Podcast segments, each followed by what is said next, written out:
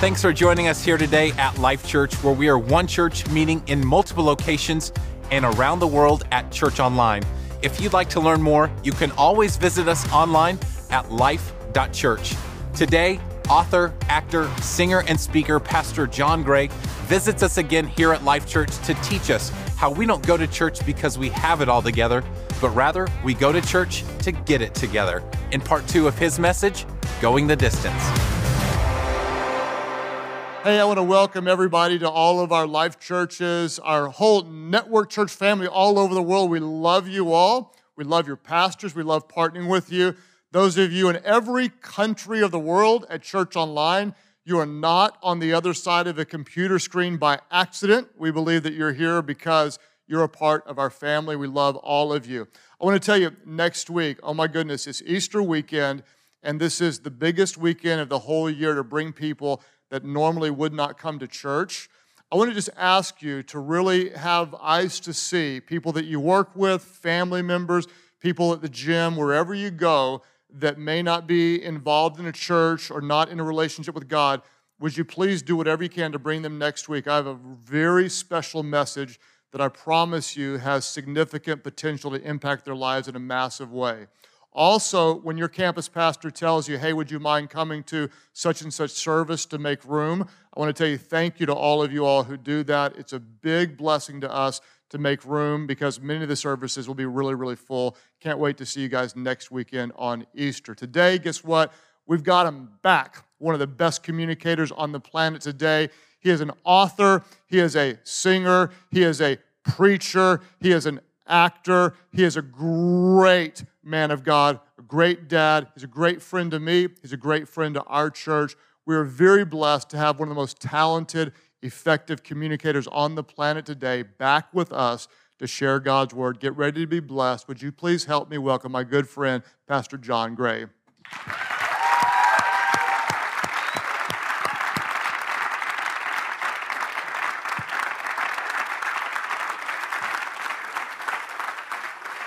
Life Church, two weeks in a row. This is becoming a habit. I love it. If you would do me a favor and go to Luke chapter seven, I'm starting at the thirty-sixth verse. Uh, again, I'm so honored to be here with you guys, and of course, I want to give honor to Pastor Craig uh, for the opportunity to share uh, with the Life Church family. Here uh, in Luke seven, we see Jesus having dinner with some Pharisees, and something unexpected takes place during the dinner. Then one of the Pharisees asked Jesus to eat with him, and he went to the Pharisee's house and sat down to eat. And behold, a woman in the city who was a sinner, when she knew that Jesus sat at the table in the Pharisee's house, brought an alabaster flask of fragrant oil and stood at his feet behind him weeping. And she began to wash his feet with her tears and wiped them with the hair of her head. And she kissed his feet and anointed them with the fragrant oil. Now when the Pharisee who had invited him saw this, he spoke to himself, saying, this man, if he were a prophet, would know who and what manner of woman this is who is touching him, for she is a sinner. And Jesus answered and said to him, Simon, I have something to say to you. So he said, teacher, say it. There was a certain creditor who had two debtors. One owed five hundred denarii, which is about a year and a half's worth of wages, and the other fifty. And when they had nothing with which to repay, he freely forgave them both.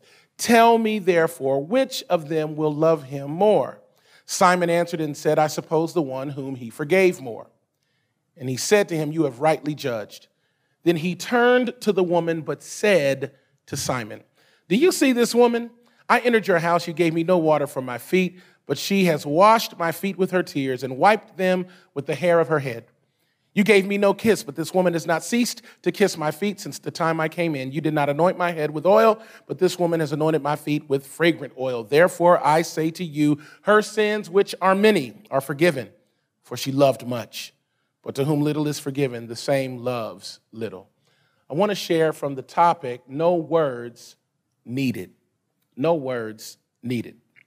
Here in Luke seven, we see Jesus at a critical moment in the early stages of his public ministry.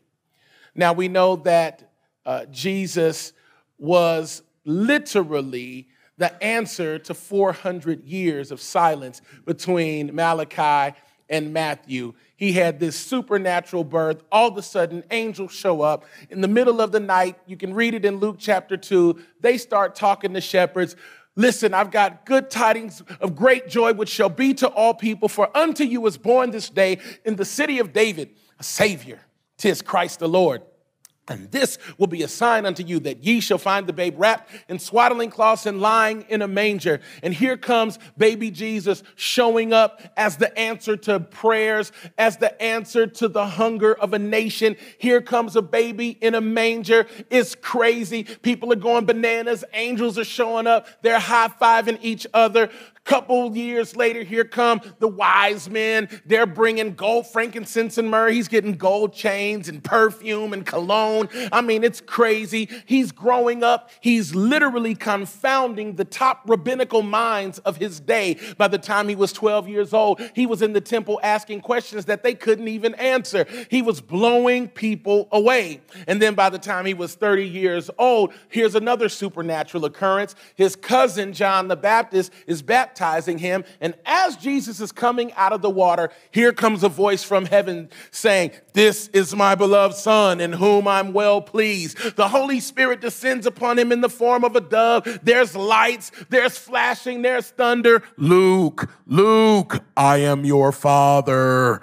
Little Star Wars reference. It's crazy. So at thirty years old, Jesus begins his public ministry, and he starts turning religion upside down. He's walking around doing things people had never seen. He's walking around, and if you are with a withered hand, he's like, stretch that out. He's He's interrupting funerals. The widow's son, get up. Lazarus, stop playing. Come on out of there. He's doing things we've never seen. If you're deaf, can you hear me now? If you're blind, my shade, ama. It, whatever it is, Jesus was turning it upside down. And as a side note, Jesus can still turn it upside down. I don't know who you are or what part of life you've come from, but whether it's sickness, internal or external, Jesus is the same yesterday, today, and forevermore. And he is able to heal, and he's able to deliver, and he's here to do that for you and I today. Jesus, the supernatural Son of the living God. And this Jesus shows up, and he starts doing things that kind of make the cool kids want him to hang out with them. The Pharisees were the cool kids. They were the ones that wear the skinny jeans and the Pastor Craig Groeschel muscle shirts, and they just walk around like, ooh, I'm so in shape. Mm. And so they wanted to find out more about Jesus, so one of the Pharisees invites Jesus to dinner. And Jesus is like, yeah, I, I guess I'll come over there, but I, I really don't want to. When you study the character of Jesus, you notice that he didn't hang out with the religious elite. He always made time for the ones that the religious elite would judge. And in today's day and age, I find it very interesting that Jesus would not necessarily be celebrated in some of today's contemporary churches because of the crowd that he chose to run with. He was always hanging with tax collectors, sinners, wine bibbers. They accused him of such. And may we as the church be accused of the same. And if everybody in your circle is saved, maybe your circle is too small. It's time for us to take the influence of Jesus, the character of Jesus, and the person of Jesus to those who are lost and hurting. There are too many people dying who don't know that Jesus loves them, died for them, rose again, and has a plan for their life. And this is a truth that I have learned. There may be sixty-six books in the Bible, but there are sixty-seven in actuality. For the Bible calls us living letters. Some people may never read a Bible, but they'll read your life. And if they are reading your life, what do they read when they read you? What version of Jesus do they see when they read your life? Jesus uh, was invited by the Pharisees, the religious elite. These were the ruling class religious leaders, and clearly they, they lorded over the people. The people were intimidated by the Pharisees. Clearly the Pharisees would know and be familiar with the law and the prophets, and so they knew that Jesus outlined and lined up very well with many of the prophetic declarations. He was in line, in the line of David. He was the rightful heir to the throne. He was born of a virgin. He was born in Bethlehem. All of these things were lining up, but Jesus didn't act like the Messiah should in their estimation. For the Messiah was going to come and overthrow the Roman government and give the Jews the power back, because the Jewish people had been oppressed almost from the beginning, going back to the days of Moses, four hundred thirty years of slavery. And then even after they got delivered, now you got to fight with the Philistines and the Amalekites, and now you're struggling with the Babylonians, and now under Roman rule. So we need a Messiah that's going to be a political figure. But Jesus said, my kingdom is not of this world. I need everybody to know Jesus is not a political pawn, and he is not up for office or re-election, because he is still on the throne. You can't vote him out, and you can't vote him in. His blood has declared his title, and he is the Savior of the world. And I declare that Jesus is bigger than politics, and he's bigger than fractions and factions. He is a Savior, and he is the unique Son of God, and he should be treated as such, and he should be honored as such. And may all of us carry that same passion as we move forward in our lives. May we keep the passion of Jesus. May we keep the hunger of Jesus, and may we keep the excitement of Jesus on the inside of our hearts, so that people know I am not ashamed of the gospel of Jesus Christ, for it is the power of God unto salvation.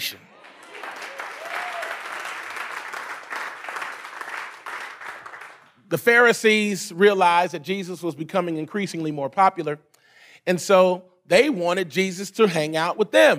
So they're like, Jesus, come over, hang out with us. And Jesus was like, oh, I don't do these kinds of dinners. You, you ever been invited to a real pretentious dinner with, you know, just like real surface folk talking about weird stuff, just sitting there, hey, Bob, I just planted some chrysanthemums. No way, Jim. Yep. I got some chrysanthemums in the yard. They're already blooming. No way. And it's like this weird conversation that you would never have anywhere else. And Jesus is like, oh, I don't want to be around a bunch of stuffed shirt people. I'd rather be around people who are broken, who don't mind being honest, who don't mind having real conversation. I don't want to do the religious thing, because for thousands of years, religion has not worked. Jesus was not here to institute religion. He was here to inaugurate relationship.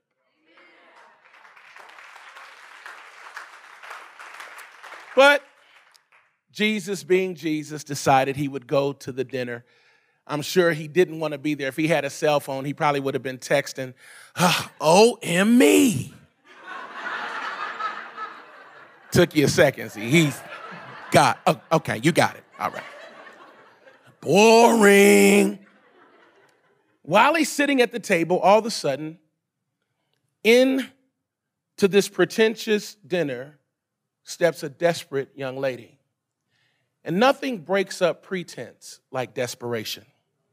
And what we need now are some desperate folk, desperate worshipers, people that aren't just committed to saving face and looking the part, but desperate in our commitment to the kingdom, desperate to have the presence of God in our lives, in our marriages, on our children's campuses, a desperation that says this is the passion and the prevailing passion of our lives.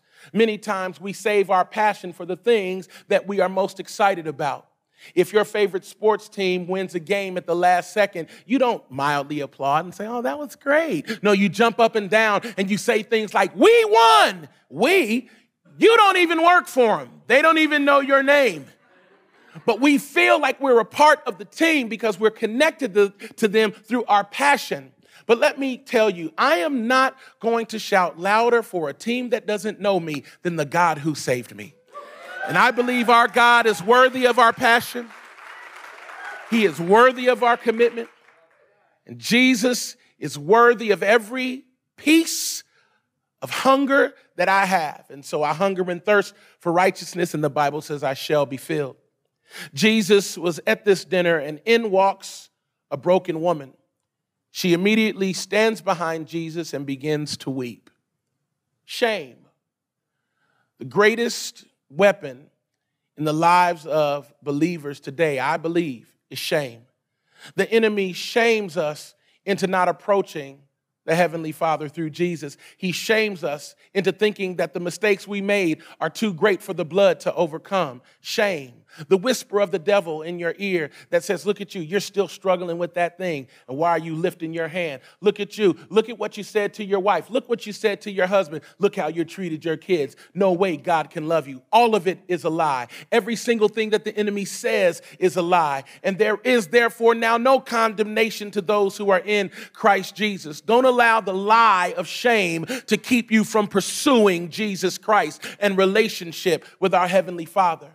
This young woman stepped into a religious dinner, a pretentious dinner. She walked into religion, but she bumped into relationship. This is the power of Jesus. She walked in standing behind him weeping, but within moments, she was kneeling at his feet worshiping. That's the power of relationship.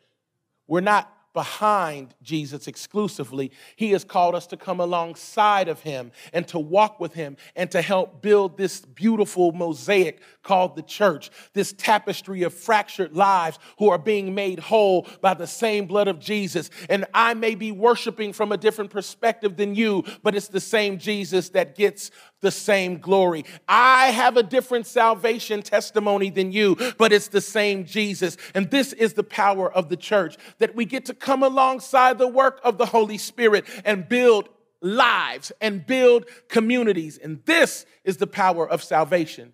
God did not just give us a blanket salvation, but an individual salvation, a specific salvation with you in mind. For had you been the only individual alive and had sinned, Jesus would have still died just for you. This is the power of my salvation, that God had me in mind. He had you in mind and this young woman in mind as she's worshiping at the feet of our Savior. But of course, wherever there's worship, there's always going to be somebody whispering. The Pharisees were whispering to themselves, looking at the woman, judging her. Ugh, if Jesus knew who this really was, he'd never let somebody like that touch him. Ooh, she's got cooties. Ooh, she's a dirty birdie. Ooh, she's a sinner. Ooh, she's on the streets. Ooh, she's not a rabbi. Ooh, she's not a Pharisee. Ooh, get away. Why are you even in here? Ooh, you're, you're naughty. It's very interesting that the Pharisees were thinking this. He never said it out loud, but I love what Jesus did. Jesus actually says, hey, Simon, let me ask you something. And, and it literally answers and attacks the, the, the mindset of the ruling judgmental class. See, religion always judges. Relationship always extends grace. Religion always accuses. Religion already says, religion accuses, but relationship literally says it's already covered. See, this is something I want you to grab. The power of Jesus versus the perceived power of the Pharisees. This is a power struggle.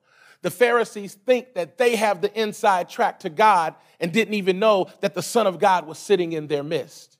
And they're judging this broken woman because religious people are great judges of other people's sins and great lawyers for their own. God, this woman, why is she in this room? She's washing his feet with her hair. She is literally weeping under the table. This is weird. How many of you have ever been invited to dinner or been in a dinner with other people? And how many times has somebody just walked in that you didn't know? Oh my goodness, someone's here that we don't know. She's under the table. Oh, she's washing our feet with her tears and she's wiping it with her hair. Oh, don't worry. This happens in the suburbs all the time. No, no, no. No one lets a stranger in their house. No one lets somebody that they don't know walk into their house. You'd be like, hey, get out of here. You know good and well, you ain't supposed to be in here. You better get out of here, girl. But Simon didn't say anything. Now you're judging her, But what first century sinner, the Bible calls her a sinner, which is a nice way of saying she was a prostitute. What first century prostitute would walk into a religious leader's house and have the boldness to walk in without being invited? Unless, of course, she had been there before. Real Housewives of Jerusalem. Woo, woo, woo, woo. Woo, woo, woo, woo. Think about it. Maybe that's why he didn't say what he was thinking out loud, because it would have exposed a previous indiscretion. Isn't it interesting and strange how religion works? It vilifies the broken while masking your own sin. I love how Jesus dealt with the situation. The Bible says he turned to the woman, but said to Simon. Jesus will always turn towards the broken, but correct the religious. And then Jesus begins with a parable, as he always taught, said one owed more than the other. Two people had a debt. Which one loved the creditor more when he forgave him? He said, I guess the one who owed more. And then Jesus goes on to have an entire conversation with Simon while this woman is worshiping. And then he says at the end, you see this woman? You gave me no kiss when I entered, but she has not stopped kissing my feet. You offered me no water for my feet, but she has washed my feet with her tears and dried them with the hair of her head. You gave me no towel, but this woman has done what you were supposed to do. What Jesus was saying, even as religious as you are, Mister Pharisee, you haven't even given me the proper honor that is due me based on your own traditions. The only one that has honored me in this house is this broken woman that you have judged. The point I'm trying to make is that the church is not going to grow just from all of the spiritual elites. God is going to start bringing people into our midst who come from very broken backgrounds, hurting, lost, lonely, with testimonies many of us may not be able to immediately identify with. But this is the power of Jesus, that he can heal broken lives, that he can restore broken souls. This is the power of Jesus, that the church doesn't belong to the religious elite, but it belongs to those of us who are spiritually broken, who are in need of a Savior, who need the blood of Jesus. Is there anybody that can say, I still need the blood?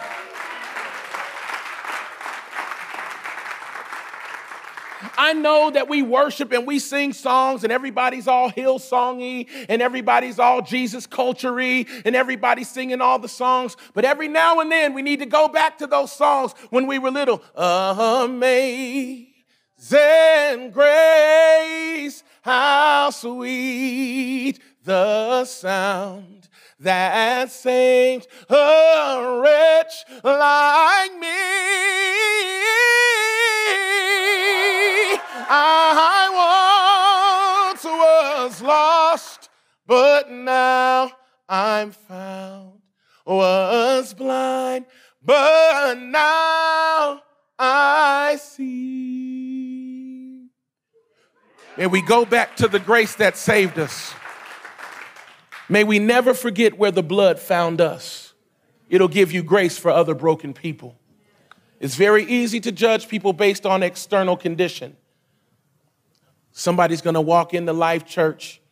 May you be an extension of your leader. May you be an extension of the heart of this house, that when they come in, they don't come in with judgment, but they come in with a smile from you and a welcoming glance. Come sit next to me. Maybe they don't smell the freshest. Sometimes they're not, because they were sleeping outside all night. But somebody told them that Life Church was a place where they could hear the good news, where they would be welcomed and not judged. People need a safe place to heal. May this place continue to be a place where the real heart of Jesus is seen. The power of Jesus is that he didn't judge this woman. Here, this woman, the Bible says, she wiped his feet with her hair. The Bible says that the glory of a woman is her hair. I believe what this young woman was saying is there's only one here who is worthy of glory, and I'm going to lay my glory down at his feet. This is the power of a miracle moment, because religion tells you you got to always confess. You got to tell everything you've done wrong. You ever been around people? Tell me what you're struggling with so I can pray. No, they are nosy, and they want to know what you're struggling with, because sometimes your brokenness makes other people feel better about themselves. That's religion. But relationship says it doesn't matter what you've done. You're welcomed here. You're covered here. And if you can confess Christ out of your mouth and believe in your heart that he is Lord, you shall be saved. This is the gift of salvation. Too many times the church has become a club of the spiritually elite instead of a museum and a place and a hospital for the broken. This is where we come to get healed. I don't come here because I have it together. I come here because I need to get it together. And that's only going to happen through Jesus Christ and relationship with him.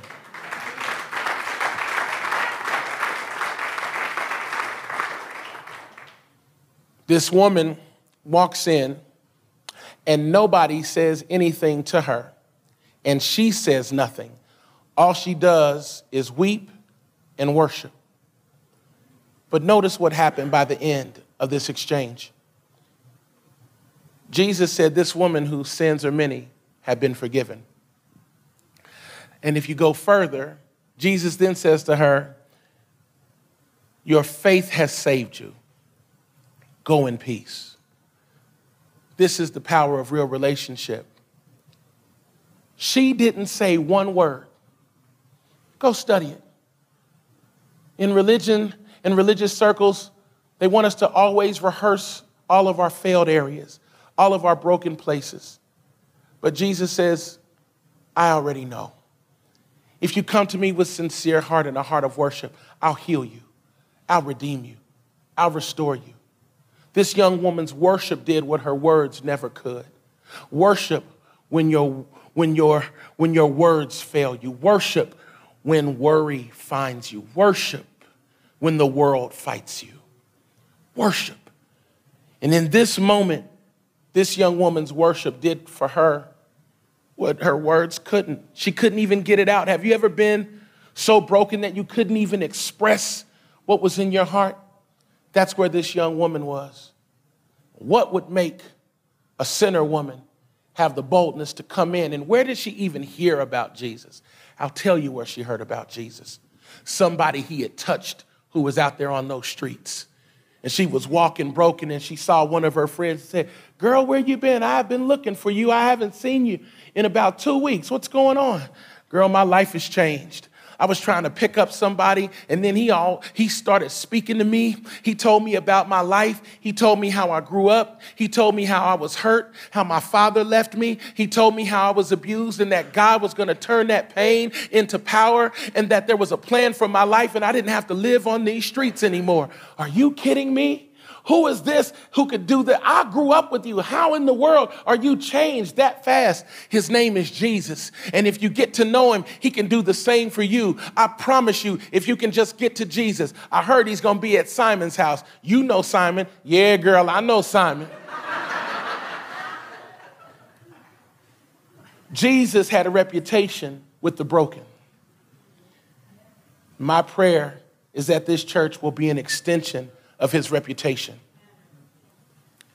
I remember growing up in a small church, and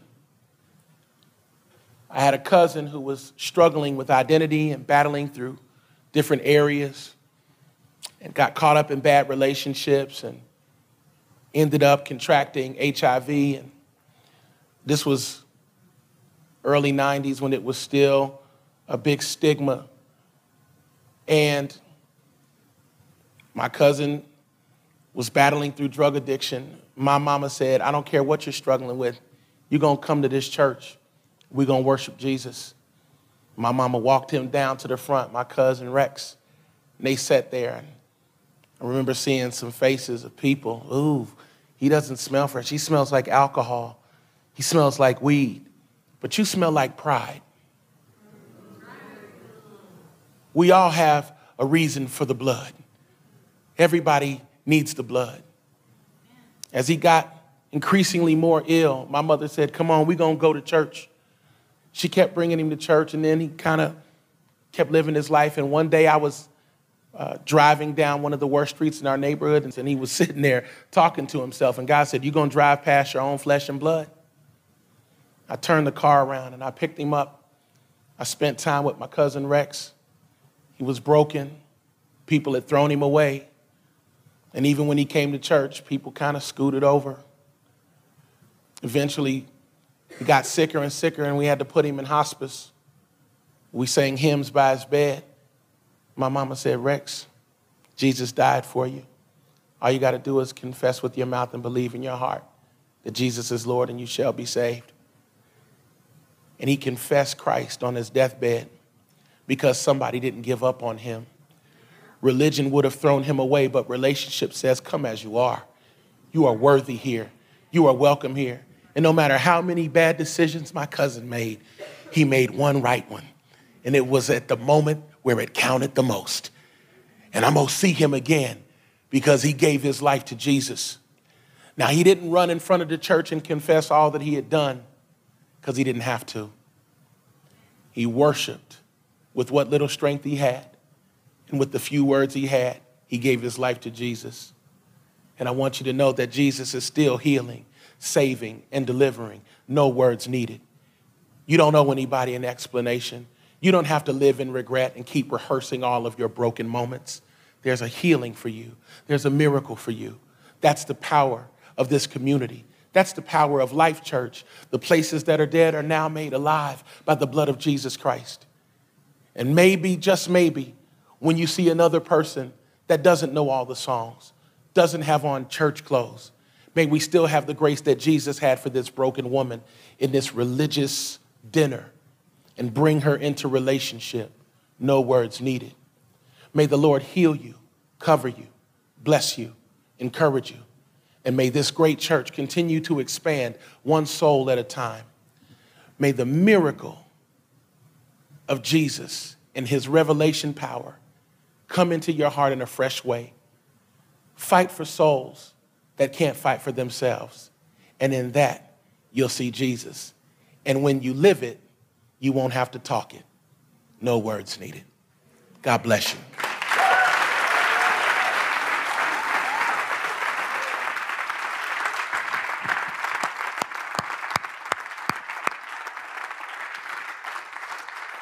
Thank you, Pastor John. Let's, uh, let's all pray together. Father, thank you so much that your son has a love greater than anything else that we could ever even comprehend or, or imagine on this earth. And Father, we thank you that um, for those who are followers of him, that, um, that he accepted us at our greatest point of brokenness. We pray, God, that the same thing would happen today, that his grace that is um, beyond our ability to, to ever even comprehend would be real to everyone who's broken at a point of desperation today. As you reflect praying today, I want to talk to a couple of groups of people. First of all, I want to talk to just everybody here that's, um, I know many of you right now are struggling. And, and the reality is, in just with, with this many people, there are a lot of you that have a real significant hurt, a wound, a challenge, an obstacle, something to overcome. And, and just like this woman that was completely desperate, you may feel really, really desperate right now. I love what Pastor John talked about, that you, at that point of desperation, you, you worship, you choose to worship.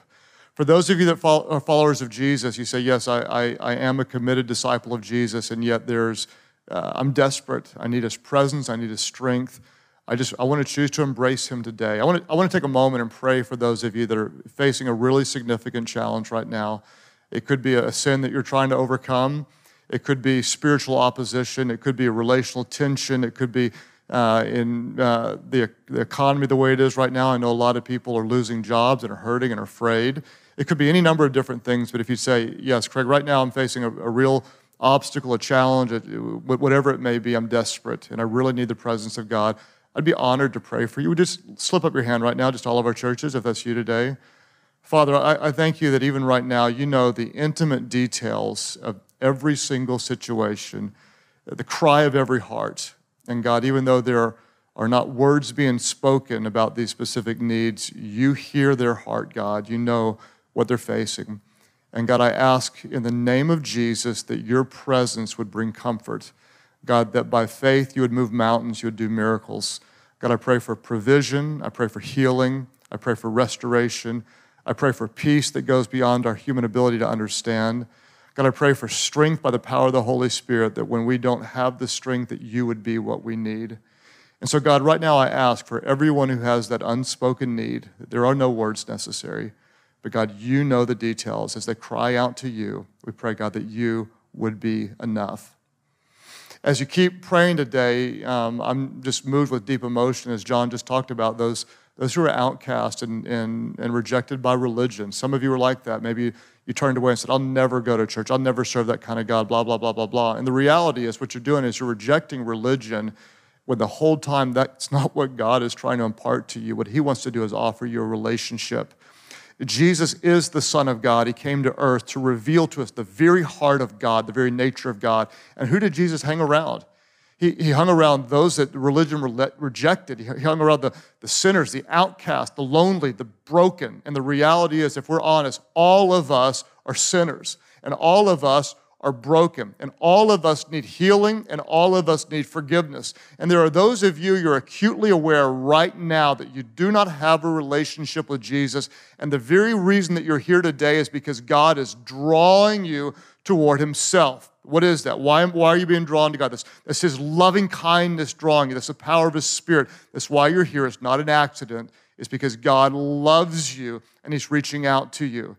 Admit it, you're broken. We're all broken. We all need forgiveness. We all need healing. And the moment you recognize that, you call on Jesus, Jesus, Jesus, save me, forgive me.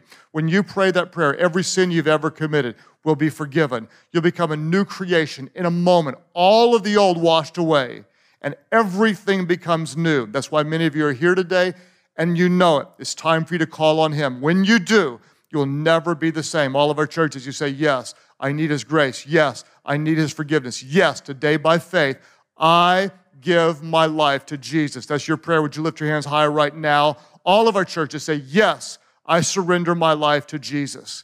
As we have people at churches across the world saying, yes. Church Online, you click right below me, and I would love it if all of you would join your voices with other people being healed, being saved, being forgiven. Pray aloud, Jesus, forgive me of all my sins.